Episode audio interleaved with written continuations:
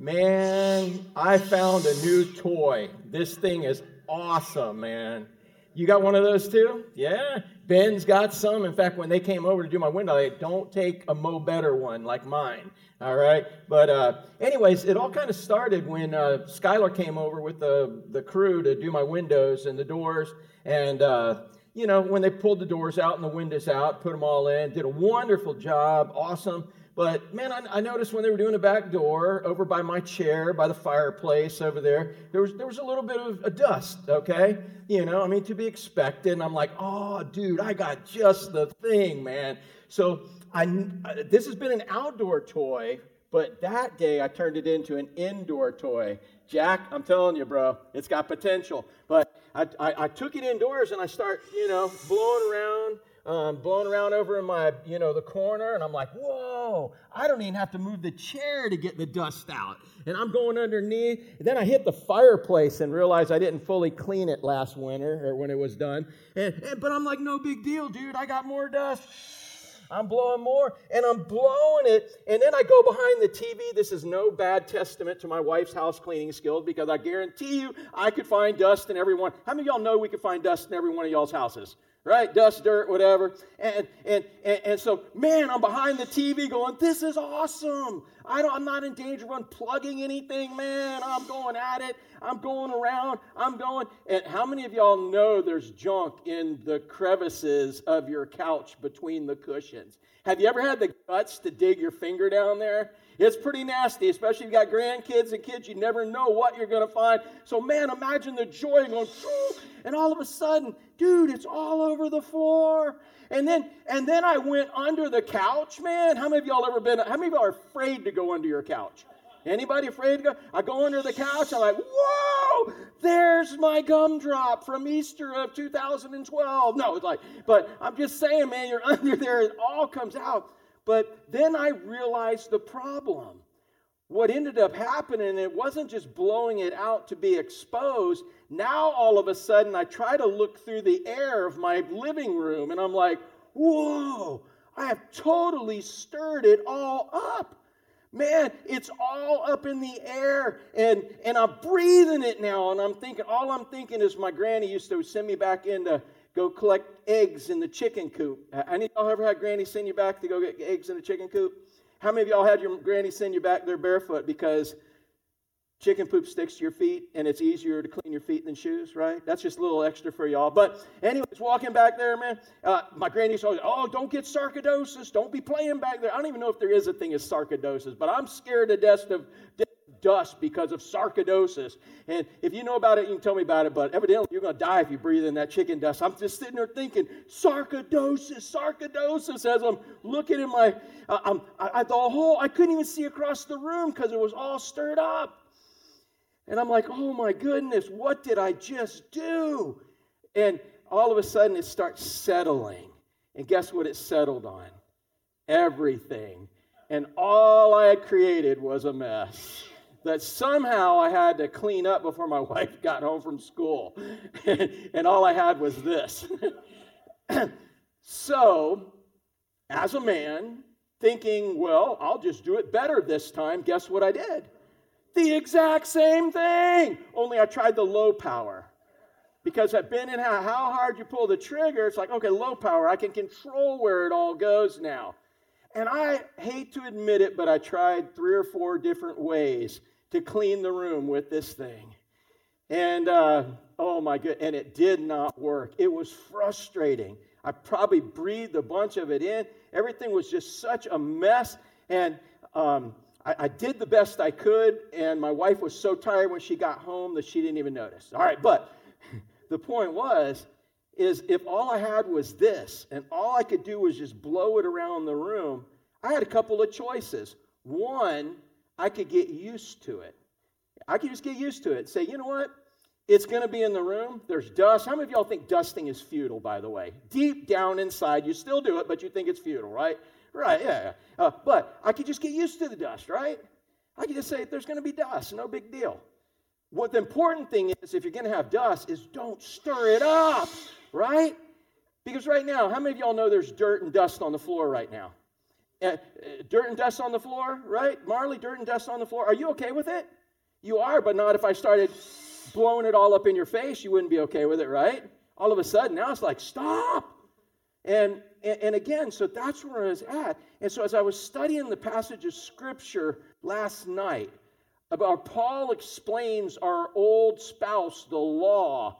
He goes and says, you know, so is the law bad? Is the law wrong? Is the law messed up? God forbid, no, the law is awesome. You remember a couple of weeks ago we started revival through Romans chapter 7 that we took at the fact that we're not married to the law, we're married to Christ. And we started that. And we're going to reiterate that a little bit for those of you who missed it. Those you want more detail, go back. And, and JJ, where are our messages at? Can you just tell us where they're all at? They're on the website, they're on podcasts, they're on Facebook. They're, yeah, just Google up Driftwood Church of the Beach. You'll find them somehow, or call JJ. Get his personal number. Call him 3 o'clock in the morning when the Holy Spirit wakes you up, all right? And you can get, we're going to go in a little detail, but basically, you know, Paul starts talking about the law. No, the law is good. And I've never understood really. I'm 61 years old and I could not understand how can the law be good? You know, justification by faith, all these tough things we're learning about in the book of Romans. And it's making sense to me. And, and so today we're going to look at the value of the law. And you know what? This is remind when I started reading about this reminds me of the law. This is the law. The law exposes, the law reveals sin. So again, how many of y'all like would like me to come to your house and give you a personal demonstration with this? You know, are you good with it? You know, a personal demonstration. Barbara Cooper, are you good for a personal demonstration right here at your house? Oh, uh, oh, you got Amanda, right? Yeah. Before Amanda comes, all right? Yeah. Uh, no. So, so again, you're cool with the. How many of y'all know you got dirt in your house? Anybody got dirt in your house? You live at the beach, for goodness sakes, right?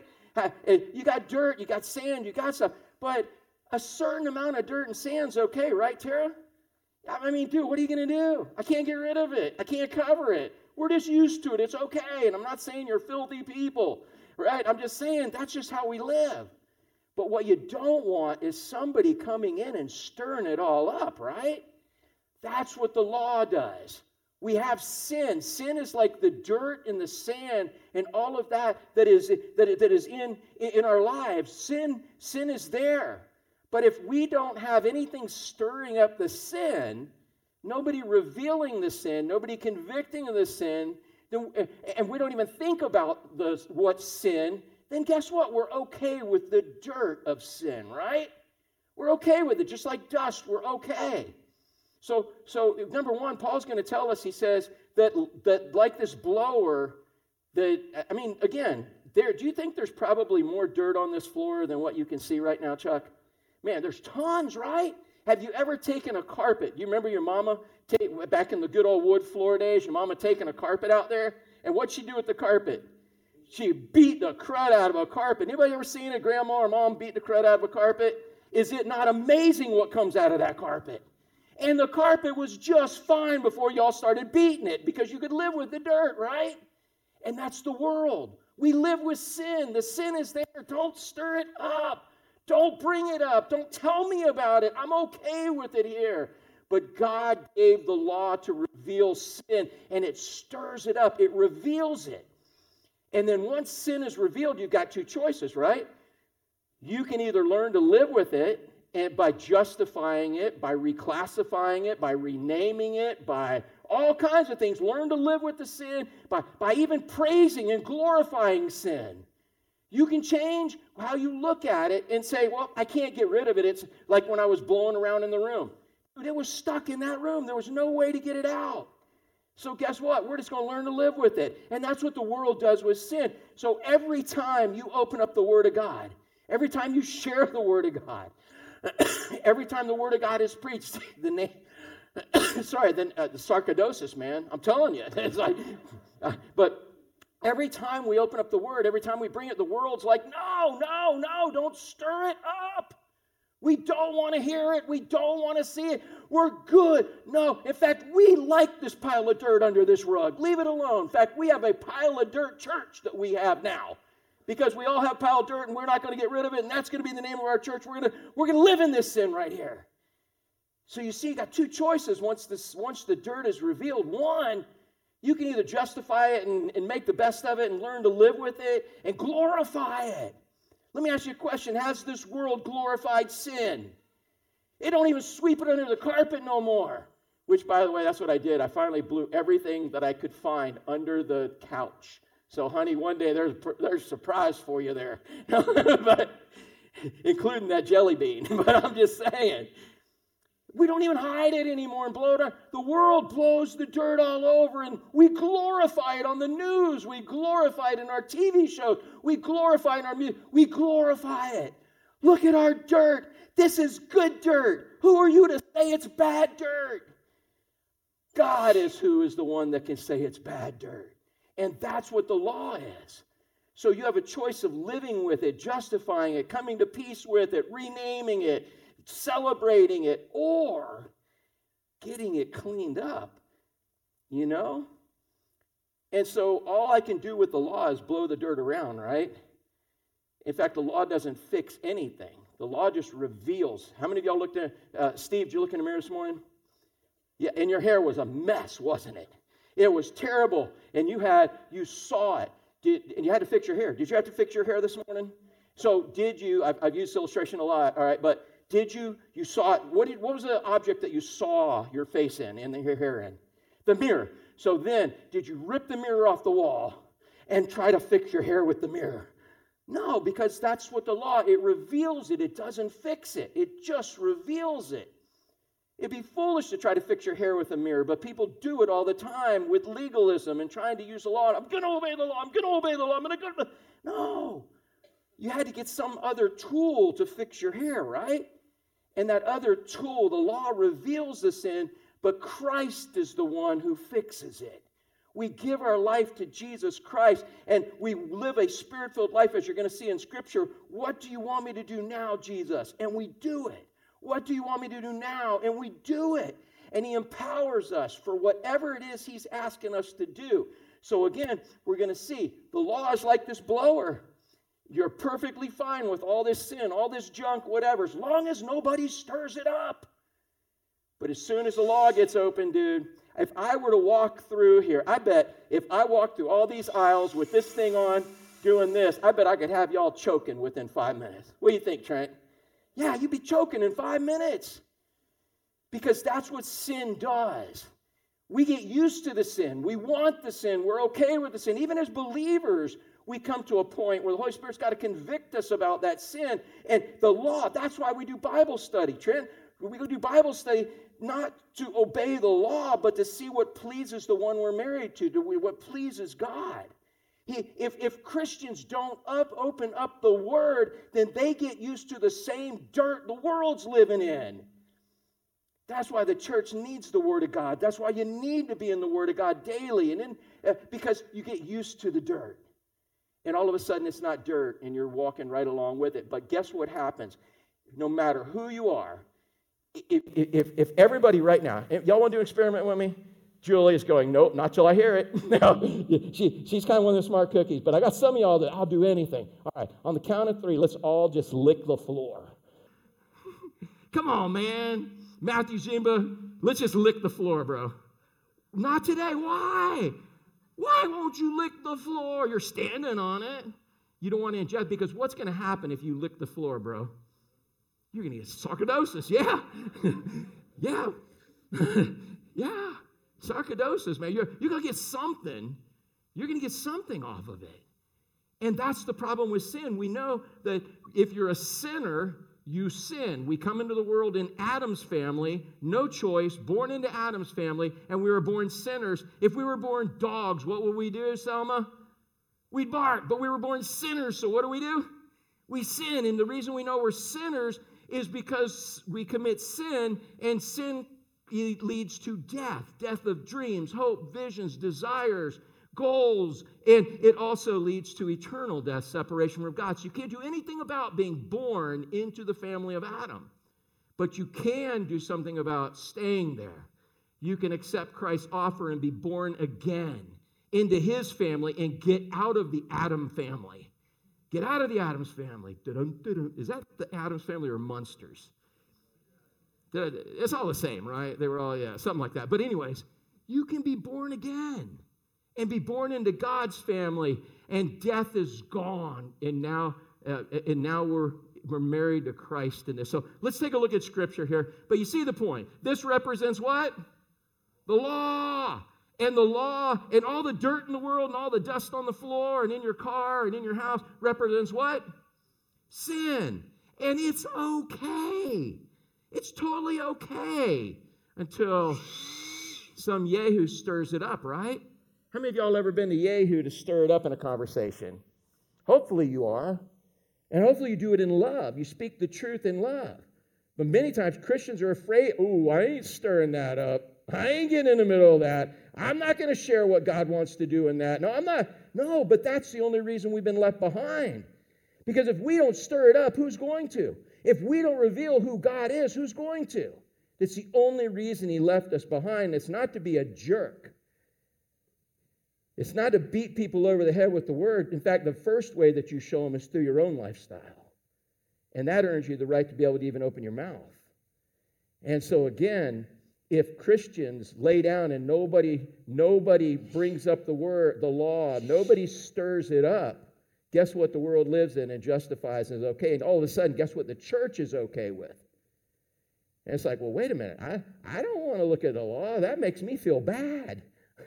I'm really a scumbag. Well, guess what? You are.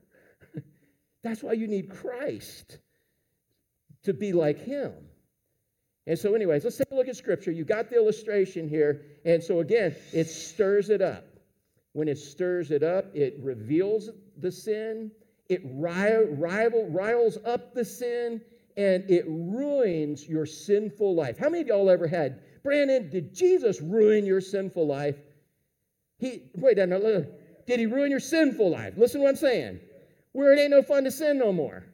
How many of y'all had fun sinning at one point? It was like, woo, until the next morning, right? Or the next consequences, whatever. But dude, when you know the law, all of a sudden it ain't no fun to sin no more. It's like, dang, you just killed my you just killed my sinful life. Well, praise God. We're gonna see. That's what the law is for. And he leaves us with no option except to give our lives to Christ and let God fix our messed up, sinful life. And then we walk in Christ's righteousness. How many of y'all are glad you're rocking in Christ's righteousness now?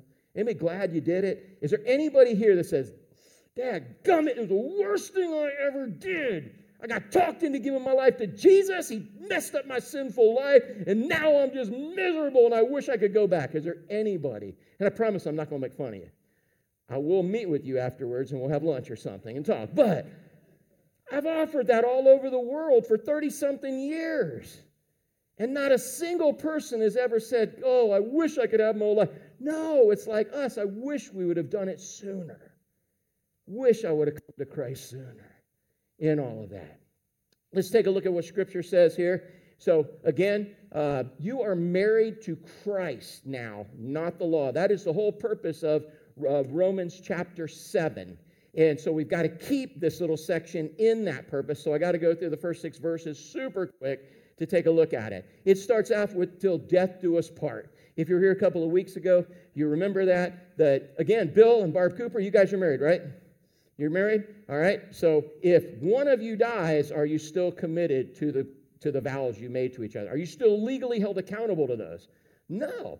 In fact, you can actually get married to somebody else if that's what you wanted. It's till death do us part. That's the vows, right, Emily and Skylar? Till death do us part. So again, I always joke and say murder is uh, okay, but divorce is not. And it hadn't come to that, right? But till death do us part. Once somebody in a relationship dies, that marital relationship dies, then nobody's bound again. And that's what he's saying here. He's not giving us marital rules. He's just saying, look, if somebody dies in this initial relationship, then you can get married again, which is good news for you as a believer. So, verse 1, he says, Or do you not know, brothers, for I am speaking of those who know the law, that the law is binding on a person only as long as he what? Lives. So when y'all dies, you ain't married no more, right? That is a way out, all right? That's a legal way out uh, till death do us part. For a married woman is bound by the law to her husband while he lives. That's it. But if her husband dies, she's released from the law of marriage. Accordingly, she will be called an adulteress if she lives with another man while her husband is alive. So you can't do that, right? But if her husband dies, she is free from that law. And if she marries another man, she is not an adulteress. So again, the whole point of this passage is not to give us rules for marriage, but to simply tell us that, look, uh, if, if somebody dies, you can get out of a marriage. You're only bound as long as you are alive. So when we come into this world, we are married to the law, is what Paul tells us. So, how do we get out of our marriage to the law? What has to happen? What's the only way to get out, Chuck? Someone's got to what? Someone's got to die, right? Somebody's got to die. And the law's not going to die, so it's got to be you. Ooh, that gets complicated, right? So when we came to Christ, our old self died with Christ on the cross, freeing us from our first marriage to the law. Let me give you an illustration I've used even maybe a couple weeks ago, but uh, in this, okay, this is Christ, right? And so when Christ came from heaven, right? He came from heaven, came to the earth, lived a perfect, righteous life, never sinned, and then he got crucified on a cross. And while he was crucified, he took the punishment and penalty for all of our sins, all right? If you wanted him to do that, he took it and paid for it all. And, and then he was what? What did he do at the end? He died, right? So he died, and then he was buried. And then what did he do on the third day? He rose again. So that's what's Christ's pilgrimage, pilgrimage in this. He, he rose again on the third day, all right? And he's in heaven right now and he's praying for us. He's doing all that's what the book of Hebrews is about, all the things he's doing for us right now. So what he's saying, what scripture tells us is that when we give our life to Christ, this pink piece of paper is you, man. When you give your life to Christ, you are now in who? You're in Christ. Whoops, sorry. Aren't you glad God doesn't miss? you are in Christ, all right? So you're in Christ. So now God doesn't live by time, so everything Christ went through, the Word of God, especially Romans, makes this make so much sense. Everything that Christ went, was, is, and will be, you're in Him for the whole ride. So now Scripture says, once you give your life to Christ, Terry, did you give your life to Christ? All right, dude, when you gave your life to Christ, you're in Christ. If Christ went to China, where would you be? If Christ went to the Bahamas, where would you be? You're like, all right, Jesus, go to the Bahamas. I'm cool with that one, right? But but Christ now, he came down from heaven and he lived a righteous life. So you are in that righteous life that he lived. That's what you get by being in Christ. God doesn't look at your unrighteous life, he looks at the new righteous life. And that's justification by faith if you believe that, right? And then he died. So, Kathy, if he died, what happened to you if you're in him? You died. Yeah. You're like, wait a minute, I wasn't, like, how old are you?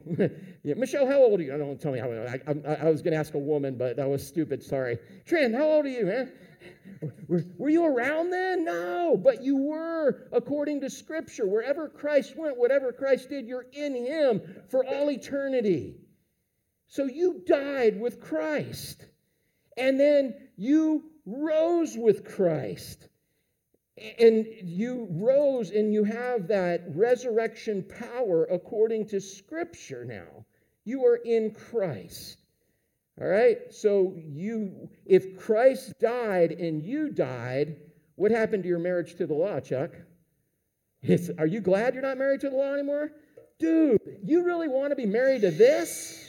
Every time you do something wrong, they're like, oh, there it is. Oh, they're always mentioning all the wrong things you do, and they're always right.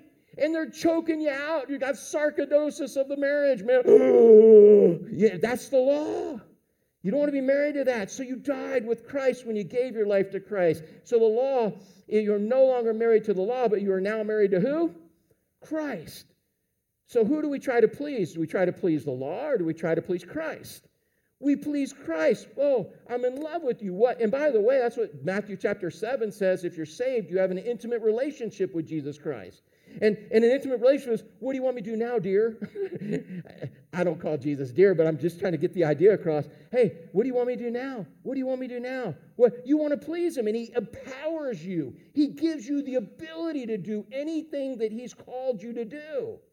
And as you do it, it's successful and you fall more in love with him because it's a cool thing to be a part of what he's doing. You remember when you were married to the law?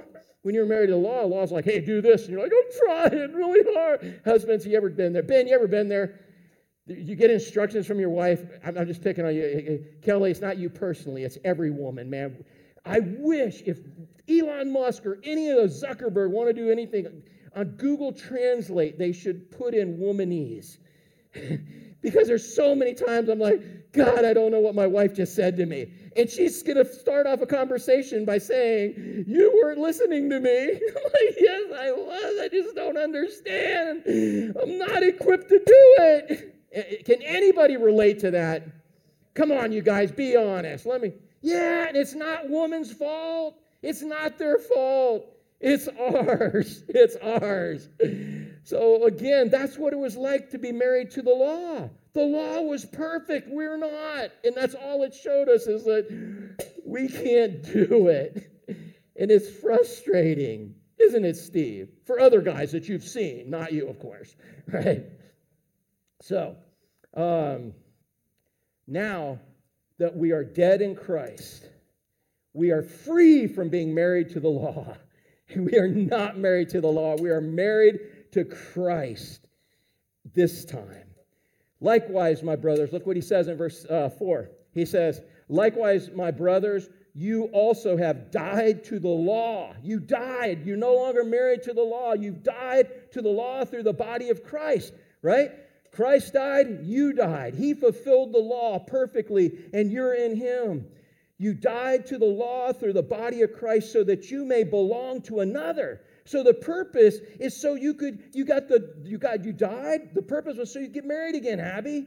That was the purpose. This time, and look who he says we're supposed to get married to. When you got born again, you died to the old spouse, and uh, and now he says that you may belong to another. Look at who you're supposed to be married to now. Look why he allowed you to die, so you could be married to him who has been raised from the dead and in order that you may do what, guys? Bear fruit. For who? Do you understand that's the purpose of your new marriage in Christ? He wants you to be successful. The law wanted to show you you're a loser. You can't do it.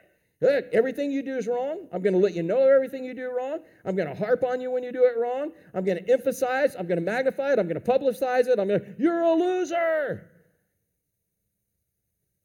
That's why you give your life to Christ, because then you get married to Christ.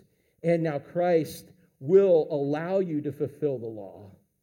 But instead of being a loser, you'll be a winner. Everybody got your winner sign, man? Austin, man, you got your winner sign, man?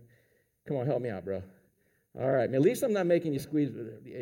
I just have arthritis and can't do that. If I did this, I might miss these other fingers and say something I didn't want to say. So I do it this way now. Winner, man. We're winners.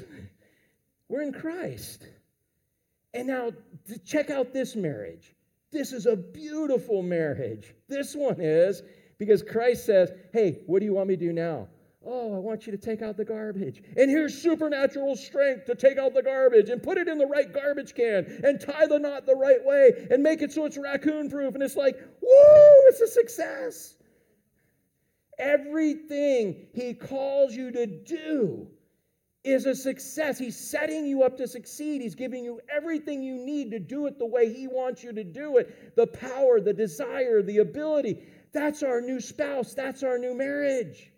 No longer are you over here saying, I don't even know what you mean and I can't do it. Over here, you're like, woo, what else can I do? Hey, Barb, what can I do for you now? Oh, man, you can like scrub the toilet with your fingernail. And, and, and all right, cool, man. Shh Yes, and, and the new, everything you need to be able to do what God wants you to do, He gives you the desire and ability to do it. Which marriage do y'all want to be in? One where you're a, a, constant loser or one where you're a constant winner? You, if you're born again, you're married to Christ, so quit trying to obey the law. Quit trying to obey the law. And we're going to get into that a little bit more. So, man, my brothers, you've died to the law to the body of Christ, so that you may belong to another, to him who's been raised from the dead, in order that you may bear what, Abby? The last three words. I saw you zoning out. That's why I had to bring you back in, man. So, so that you may, in order that we may bear what?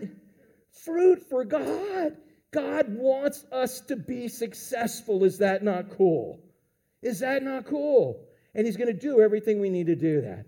All right, go ahead, JJ, next verse. For while we were living in the flesh, back over here, our sinful passions, aroused by the law, were at work in our members to bear fruit of death. So every time we listen to what the law wanted us to do, guess what? Somebody has a uh, Steve. You see a you see a, you see a, a, a, bench there, wet paint. Don't touch. What are you to do? Dude, you you're to sit on it, man, just to see, right? Isn't that what it says? Don't touch. I'm touching it. Don't do that. I'm doing it. So that's what he says when we try to obey the law. Okay, I'm not going to lie. I'm not going to steal. Okay, I'm going to do this the right way. I'm going to do it I'm in your own strength, married to the law. You're going to fail. If you try to obey the law, you're going to fail. But if you try to please your new spouse, Christ, you're going to succeed. You see the difference in how we live? We try to obey a, a rule book. We're going to fail. It, it, arouses it. We're even going to see that again in this passage. We're just, the new stuff when we get to. He said, They were at work in our members to bear fruit of death. All you could do was fail under the law. But now we are released from the law. Woo-hoo! How many of y'all are glad that we died and we're not married to the law? Anybody glad you're not married to that old hag anymore? And I'm not giving it a gender, okay? I'm just saying that old hag, right? Could be male, female. Well, that's all it can be according to the Word of God. That's why we stir up the truth here. How many are glad you're not married to this no more? All it did was kick up the dust. All it did was cloud it up and make us try to accept it because we couldn't get rid of it. And, and then it made us sick. But what it did do is it pushed us to a decision to give our lives to Jesus Christ and live in his righteousness by being born again. And that's the best place any of us could ever be. But now we are released from the law, having died to that which held us captive so that we serve. Look at this we serve in a new way. It's not like, okay, what does the law say to do? Oh, don't do that, don't do that, don't do that. We serve in a new way of the Spirit and not in the old way of the written code. We serve now in the Spirit. Where does the Spirit of God live, Karen? In you. So you ain't got to go very far. You ain't got to whip out your pocket scroll and go, whoo, now you do need to know. And we learn. But the fact is, man, if you guys want to know what the ministry of the Holy Spirit is, go back to John 14, 15, 16, all in there when Jesus was getting ready to die and his disciples were all fighting. Well, who's going to be the biggest, baddest one in the kingdom? And who's the most important? And, hey, can my sons? Jesus like, shut up. You guys don't get it. I'm going to give you another comforter who's just like me. The paraclete to walk alongside you, the Holy Spirit of God. He's going to comfort you. He's going to do all these things. And one of my favorites is John 14, 26. He says, I'm going to teach you everything you need to know. And I'm going to bring to remembrance all the things I've already taught you. In other words, the Holy Spirit of God. What you, how many of y'all need to know what to do right now? Anybody know what? Okay, uh, yeah, I'm trying to figure out which I should walk out right now and go get in line at lunch and beat the Presbyterians, or listen to the rest of this message. So, but no, you got more serious. Man, what do we do? What, what do we do? Do we do we drop the price, raise the price? Do we buy this? Do we sell this? Do we do we switch jobs or do we not switch jobs? Do we man, what what do we do right now? Do I whack my kid or not whack my kid? I'm just like, what what do we do right now? Guess who you can ask? Hey Fernanda, who can you ask? Who lives in you? Who you're married to? Don't tell Terry. No, Terry's married to the same one, so it's all good, man. It, it really works in his kingdom that way. But not the world's kingdom, but in God's kingdom. And so, so you ask the Holy Spirit, and He guarantees He'll tell you what you need to know in any given situation, and He'll remind you if He's already taught you that. Among many things, I challenge you, go back and read John 14, 15, 16, eh, all through there, the fruit, the vine, all that stuff, because He was trying to tell His disciples, look, it's better for you that I go away.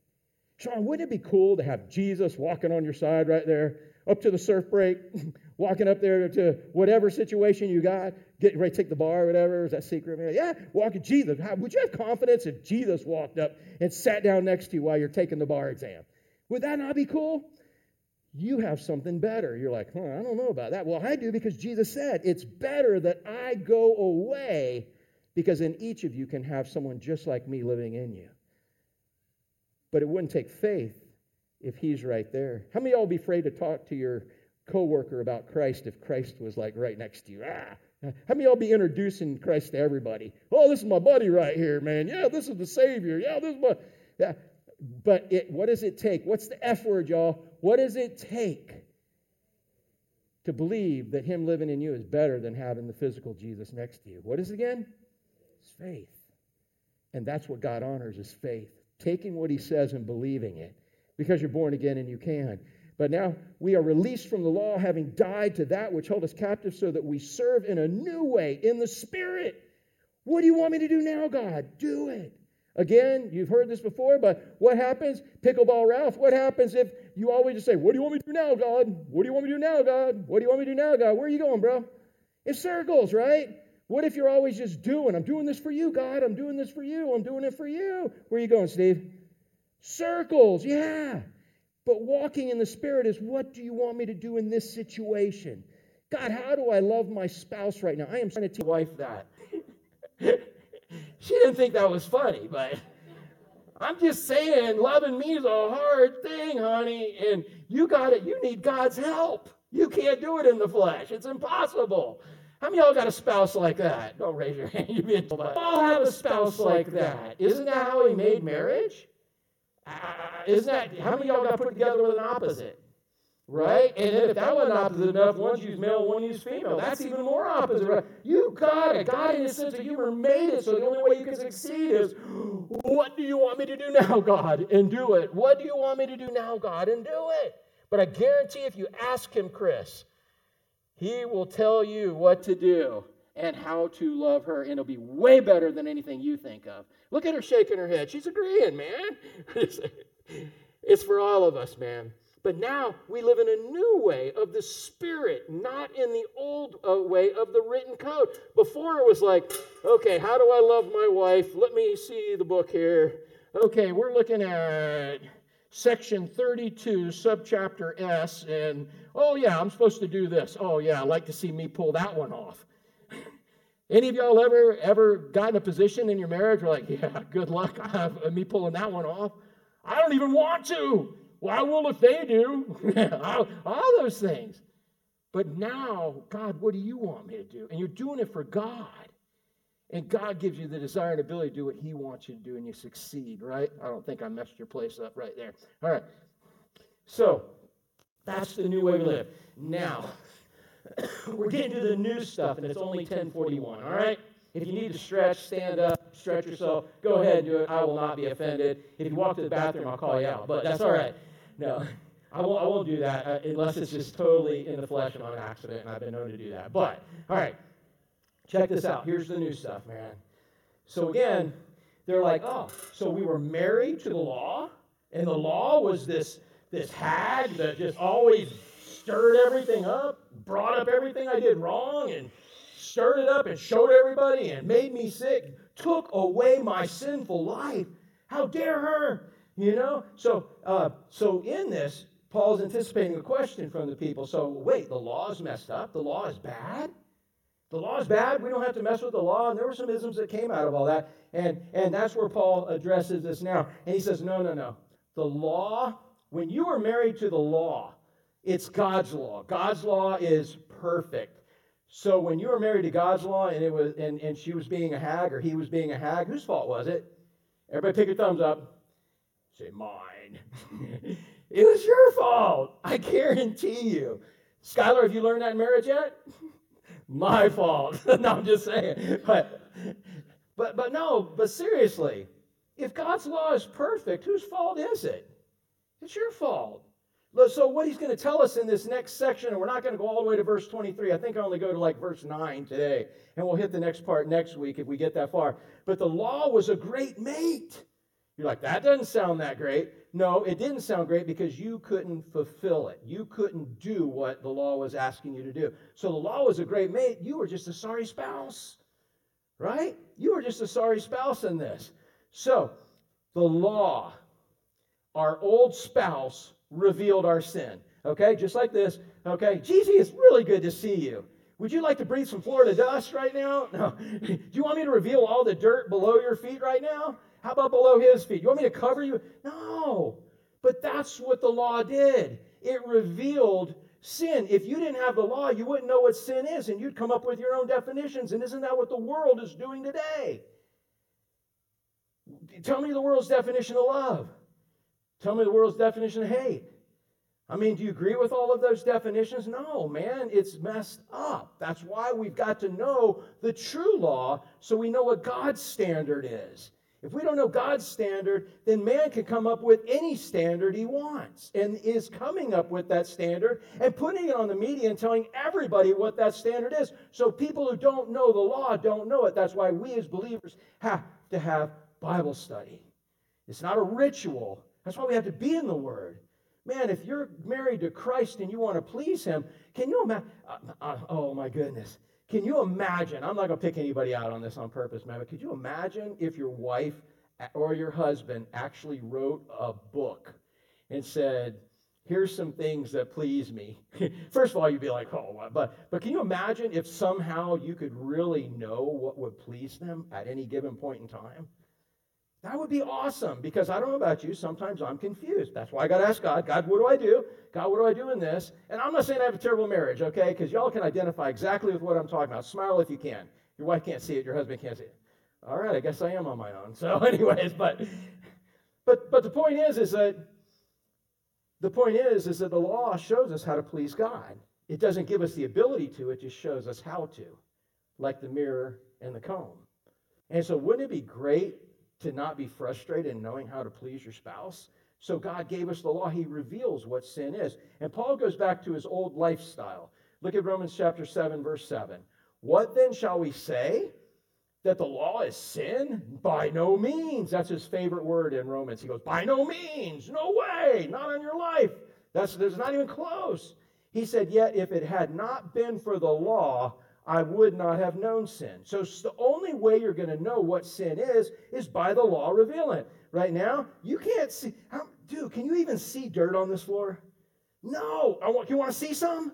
I can show it to you. I got to open. I got to fire up the law full blast. Not little like, you know, oh, little daily bread right here. I'm not making fun of daily bread. I'm just saying, you know, here, here's a little bit of law. But no, dude, how many of y'all need that? How many of y'all are dense enough to need this? For God to show you. Yes, I need God to. Ah, right? You said that felt good earlier, right? Yeah. That's what I need. God. The Holy Spirit. Oh, I need Him to reveal to me what the truth really is about me and my life. And sometimes that hurts. And again, I got choices. We'll get to that. But he said, What shall we say? That the law is sin? By no means. If it not had been for the law, I wouldn't have known sin. I wouldn't have known that. And here Paul is talking about his pet sin. It's the 10th commandment that if you have this sin, you are capable of committing all the other, ten, breaking all the other 10 commandments to fulfill this one. And so Paul says, I would not have known what it was to covet. That means want something God doesn't want us to have. Hey, who here has ever wanted something God didn't want you to have?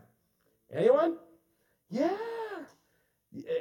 That's a horrible place to be when you want something God wants to be, and you'll do whatever it takes to accomplish that as long as you have that sin of covetousness. You got to lose it. Paul said, I wouldn't have known what it was to covet if the law had not said, You, shall not covet.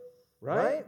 The law, our old spouse, not only reveals sin, but it riles up sin within us. JJ? It riles up sin within us. All right? Verse, uh, the next verse, verse 8. But sin, look at what sin does. That's just dirt, okay? The law kicks up the dirt. Ooh, I see a piece of dirt right there coming at Bob. All right, you're just getting over a respiratory thing. Oh, this will be great. No. But, so it not only reveals it, but it, it, it what, what it does is it, it riles it up But sin seized an opportunity through the commandment, produced in me all kinds of covetousness. Don't covet. Don't covet. What are you going to do? You hear, don't covet, don't covet, don't covet. What are you going to do, Trent? Covet. Don't touch it, don't touch it. Don't eat the last rib in the refrigerator, for that's for anybody going in my refrigerator for the ribs I pay for Keone. Don't eat the last rib. What's going to happen? Emily, what did you have to resort to do for your leftovers in our refrigerator? Absolutely, don't eat it. And what happened? Yeah, she had to put her name on it. And until we experienced the wrath of Emily, we ate her leftovers, man, just because it said don't eat it. How many of y'all can identify with that? We have that rebellious nature. And that's what he's saying in here. He says, man, sin looks for an opportunity to take hold of me. And this was before he was saved, but if we're not careful, it, we can allow it to take hold of us here. Eh, but sin seized an opportunity through the commandment. I heard, don't do this. Oh, it produced in me all kinds of covetousness, desire to do that. For apart from the law, sin lies dead. Get this. This is our illustration. Apart, this is the law, right? All right, this is the law, Fernanda. And apart from this, all the dust under your feet here lie dead. It's not bothering you right now, is it? No, it's all good. But if I were to turn this full blast, and she's like, oh, please, Jesus, don't let him turn it, kill his battery, don't let him. I'm not going to do it. But if I were to blow it all up in your face, it now makes it alive. As long as you don't have the law to show me what's wrong, I'm okay. I can justify it. I, I, I can make it work. How many of you ever tweak God's word to fit your lifestyle instead of tweaking your lifestyle to fit God's word? That's called, what is that called? Iniquity. In the Old Testament, it's called iniquity. It's called perversion. You pervert God's word. You switch God's word, you tweak it to fit your lifestyle, to fit your current thing. Oh, this is okay. This is acceptable. This one. No. The law. Go read the law and let him kick it up. It kicks it up, and now if you try to obey the law, what are you going to do if you try to obey it? Steve, what are you going to do if you try to obey it? You're going to fail. Instead, what we're supposed to do as believers now, we're married to Christ and say, Man, I want to please you. Man, what do you want me to do? Because you love me. You love me and want the best for me, so I want to do what you want me to do. And he says, Here's the power I'm giving you to do this and to do this. And all of a sudden, when you get this far in doing what God wants you to do, are you even paying attention to the law over there? No. You're not looking at the red button that says push me. You're not looking at it anymore. You've removed yourself. And by the way, that's a great way to deal with all addictions. It's not staring at the addiction and resist it and resist it. The great way is go, go follow God. The best way to fight the devil is to follow God. Because now, when you're over here doing what God wants, you aren't even thinking about that over there. You're following Him, and you realize it works and how much He loves you. And then you fall in love with him because he loved you first. And the more you find out how much he loves you, the more you love him. All of a sudden, you're in a love relationship and you don't even care about that over there anymore. But if you follow God, will you be following the law? Absolutely. You see, you're going to get to the same place. Well, you're not going to get the same place. You're shooting for the same thing. Over here, when you're trying to follow the law, you're going to fail. When you're trying to follow Christ because you love him and he loves you, you're going to succeed and you are going to be carrying out the law. That's what he's going to lead you to do. He's just saying you can't do it on your own. But sin sees an opportunity through the commandment, produced in me all kinds of covetousness. For apart from the law, sin lies dead. Law kicked it all up and made me see it and like, ooh, I want to breathe some. I want sarcoidosis. you know? That sounds ridiculous, right? I want sarcoidosis. I want to get sick. Is not the world doing that today? Is the world not blowing off God's law and doing their own thing, thinking they're not going to get sick, thinking there's going to be no consequences? Look, I was talking to some, uh, Keone and I went for our uh, monthly haircut, go see my bald headed barber in Vero. And when we go, we actually go get gizzards. Oh my goodness, man. I don't know if any of y'all are gizzard fans. Is there any gizzard fans here at all? All right, good. I got a few that'll admit to it, all right? Dude, Maryland fried chicken. We go there, Keone gets a big box, I get a big box, we get fries, we split it. He gets to make whatever drink he wants. He's, he's into Dr. Orange now. That's what he's making, Dr. Orange. And man, we were there, and man, we walk in, and we walk in and we get our not our normal little seat. Cameron's like, "Oh, that's not our normal seat because that lady's sitting in it." And it was like, "Yeah, it's all right. It'll be all right." We go over there, and, and this dude was sitting there with his wife, and he's like, "Hey, how you doing, man?" And I'm like, "Oh, I'm doing good," you know. And he starts saying something. He said, "I thought you were a believer." He said, "I could tell you were a believer." And we start talking about Jesus in there, and we sit down, and we got on the subject of the family. He said, "That's your grandson." He said, "Man, that's awesome." that you get to hang out with him. He said, Man, that's a family. I said, Yeah, that's the very structure God used to build our society. A family is crucial. God, your family, your job, and everything else goes in that order there. We started talking about it, and he said, Man, it's no wonder Satan has worked so hard to destroy the family. It's hard to keep the family together. So, no wonder that Satan tried to destroy it when it's the very basis of our society. But what has been butchered about our family.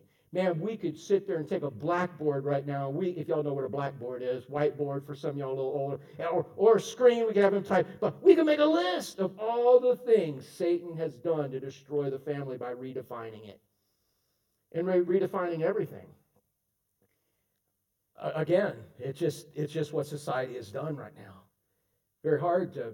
I can't even go into everything. It's very hard to have a single earner income family anymore. It's almost impossible. There's so many things that God designed in a family that our society is totally messed up. But it's dirt on the floor, it's sin. And, and, and law, you start looking at law and you're like, oh, yeah, we can't do that today. We can't do this no more. We can't do that. You know what? Maybe you can if you just trust God. Maybe, maybe if that's what God puts in your heart to do, you can do it. Maybe. I'm just saying, if God tells you to do it, He can do it. You figure it out.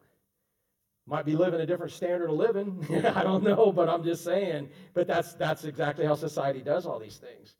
But sin sees an opportunity through the commandment, produced in me all kinds of covenants. Apart from the law, sin lies dead. Man, you ever heard a preacher? Uh, you ever heard somebody say to a preacher, "Now you're going to meddling"? That's what they used to say back when people preached the word, man. Back in old preacher, fire and brimstone, man. I ain't got no fire and brimstone compared to back in the day, man. But then people be like, ooh, now you're going to meddling, preacher. You've been looking at my window and you see what's going on. No, what he did is he pulled the trigger on the law, and the law went to meddling. It changed what you thought was your comfortable Christianity because God's always taking us closer to Him. Let's keep going real quick. All right. The law, our old spouse, ruined our sinful life. I already brought that up it ruined, you could not enjoy sin anymore once you knew the law. Especially if you, you're a Christian, that's not what he's talking about here. But man, once you know, we were talking, who were we talking about in, Scripture the other night? Was it Rahab the prostitute? And we got into, you guys know the story. It was on Monday night. And by the way, you come join us tomorrow night on Monday night, Zoom, 6.30. Get there through our website. But we were talking about Rahab. He said, okay, so Rahab, she was a prostitute on the wall of Jericho. The Jews were going to come in, Israel was going to come in, and they were going to conquer Jericho. And as soon as they sent two spies in, she took them in and she hid them, right? And she hid the spies, and, um, and, and then she knew the guys were coming to look, so she hid them under the flax. They said, Ooh, where are those spies that came? She said, Oh, they were here, but they're long gone. She lied.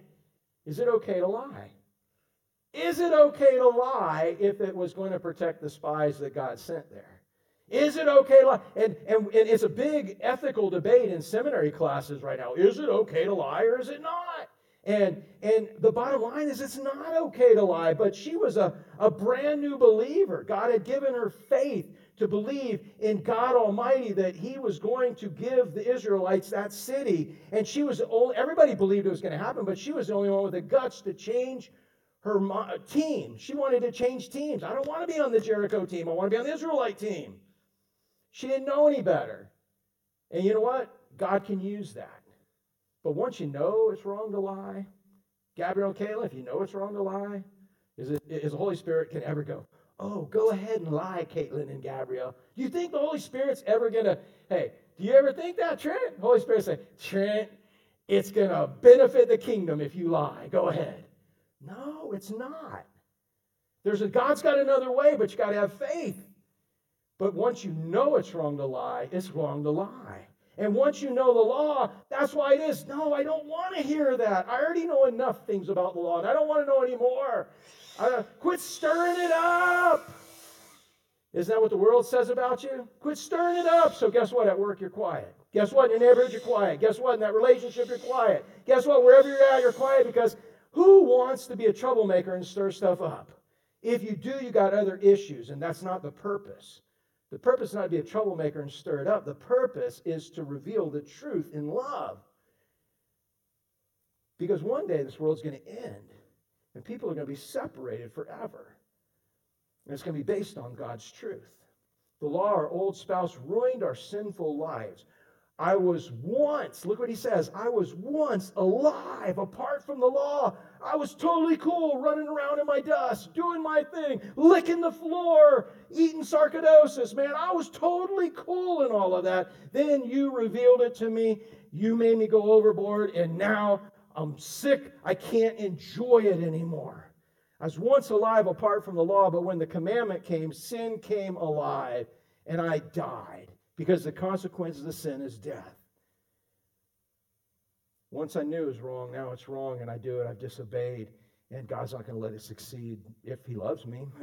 That'd be a worse thing if you if you just keep getting away and getting away with it. Know that one day you got to. What kind of heart you got, Michelle? If the Holy Spirit's convicting you and convicting you, and you don't hear it, uh, a hard, calloused heart because you've been blowing Holy Spirit off for so long. That's the most dangerous place you could ever find yourself, where you can resist God's word. That's a horrible place to be when God's taken his hand off you. We want a sensitive heart. Well, I was once alive apart from the law, but when the commandment came in, sin came alive and I died. The very commandment that promised life proved to be death to me. In other words, the commandment was only going to bring life if I could actually do it, but I can't do it. I see my hair is messed up, Rita. I see it's messed up, but I can't fix it because I don't have a comb. And certainly the mirror, I'm trying in the mirror to fix it, and it's just not working out. That's the law was never meant to fix it. It was to reveal it, and you have to, who do you have to come to to get it fixed? Christ. That's who you continually have to come to is Christ. That's what legalism is. Satan would love you to keep treading water. Tre- Chuck, you're out there on a surfboard out in the ocean and you got leashed to the surfboard. Where would you be? On the surfboard or off the surfboard? On it. That's Christ. That's God. The leash is Christ holding us to the board. What an idiot if you're saved and you have Christ as the leash and God as the board and you're treading water, trying to obey his law. How long can you tread water? And you know, somebody could die, even be hooked to the surfboard, being hooked because they don't get this. It's about we're married to Christ, we're not married to the law. Man, if you're out there, it don't even matter how rough it gets, just hold on to that surfboard. Hold on to the surfboard. In that leash, are you holding on to the leash or is the leash holding on to you? The leash is holding on to you. That's Christ. Man, get on. What do you want me to do now? And do it. The very commandment that promised life to me became death to me because I couldn't do it. I kept trying to tread water. For sin, seizing an opportunity through the commandment, deceived me and through it killed me. yeah, I, I, I, couldn't do it. Sin, uh, again, it stirred it up. It, it, I, I had to make a choice of either getting rid of it or, or, or getting used to it. And if I got used to it, all of a sudden it made me sick, it hurt me, it killed me, and deceived me, and it killed me. And, and guess what? I'm in a bad place. And that's called a tribulation period. And when you're in that bad place, that's when God wants you to come to Him. That's what God's point, uh, that's why He allows that to happen. The law, our old spouse, this is the end. The law, our old spouse, left us with no other option. When you're in that bad place, when you're in that place where you've just given up because you're, you're, you're not a winner, you're a loser, man, you can't do it. You just can't do it. You can't succeed. You keep making the same mistakes. You're stuck. It leaves you with no other option than to get right with God by being born again. You come in this world in Adam's family, married to the law. You have no say about that, but you have a say of where you stay. If you want to be born again, it's because God's given you a desire to be born again. He's giving you a desire to surrender everything, get that, everything you know about yourself to everything you know about Him and establish an intimate relationship. That's what marriage is an intimate relationship. So it left us with no other option than to get right with God by being born again. And then now we live in Christ's righteousness. JT, man, is it easier to just follow the book? Follow the book or just say, God, what do you want me to do now? And do it. God, what do you want me now to do now? And do it. Because every step he gives you to do, he will empower you to be able to do it. So look at Romans. Uh, we'll go back to verse 4. We've already looked at it, so we won't look at it for more, but it just tells this point. Likewise, my brothers, you've died to the law through the body of Christ, so that you may belong to another. You died. When you got saved, when you give your life to Christ, you die. You die along with Christ when Christ died, so that you may belong to Him, the one who has been raised from the dead, and the purpose is for you to bear fruit for God. So, what's your purpose once you get saved, Selma? Man, you listen good when you're asleep. No, but no, that's good. Yeah, but no, no, that's awesome. But that is, that's our purpose. So if God's purpose is for us to bear fruit once we're married to Him, do you think He's going to give you everything you need to bear fruit? So if you're not bearing fruit, whose fault is it? Yours, because you're over here trying to bear fruit on your own, man. But with Him, you just follow him and the fruit comes. It just happens. Oh, let me ask you one thing about fruit. You know a lot about fruit? Are you a fruitarian? You close? Do you know how fruit trees work? All right, here's a tough question Does fruit grow on the trunk or does it grow out on the limb? Yeah. And that's the problem for many of us. We're too afraid to go out on the limb. We got to go out on the limb He's going to lead you out on the limb. He's going to say, Do this. You say, What do you want me to do now? What do you want me to do now, God? And he says, Do this. You're like, Oh, no, wait, wait, wait. All right, let's take a step back. What else would you have me to do, God? And he says, Do this. No, no, no, not that. Not that. Uh, God, what else? Uh, how about this? Come on, God. All right, I'm going to pick one of these three. God, is there anything else but that? And it's like, because every time when you ask him, he really wants you to go out on the limb for him. And when you go out on the limb, what's out there? Fruit. That's the abundant life. You're not married to the law. Quit trying to be like, okay, section 32A point 295 says I got to do this and I can't do it. No, I'm married to him. What do you want me to do, honey? Don't call God honey unless you really are I'm just saying. I'm trying to make it real, man. What do you want me to do, love of my life? That's for real. What do you want me to do, love of my life? I want you to do this. But isn't that kind of going out on the limb? Yeah, you don't trust me? no. he said, Well, you got to. Just trust me. And you go out on the limb. He doesn't let you down. Instead, there's fruit. But that's what he wants. All right, JJ, next one.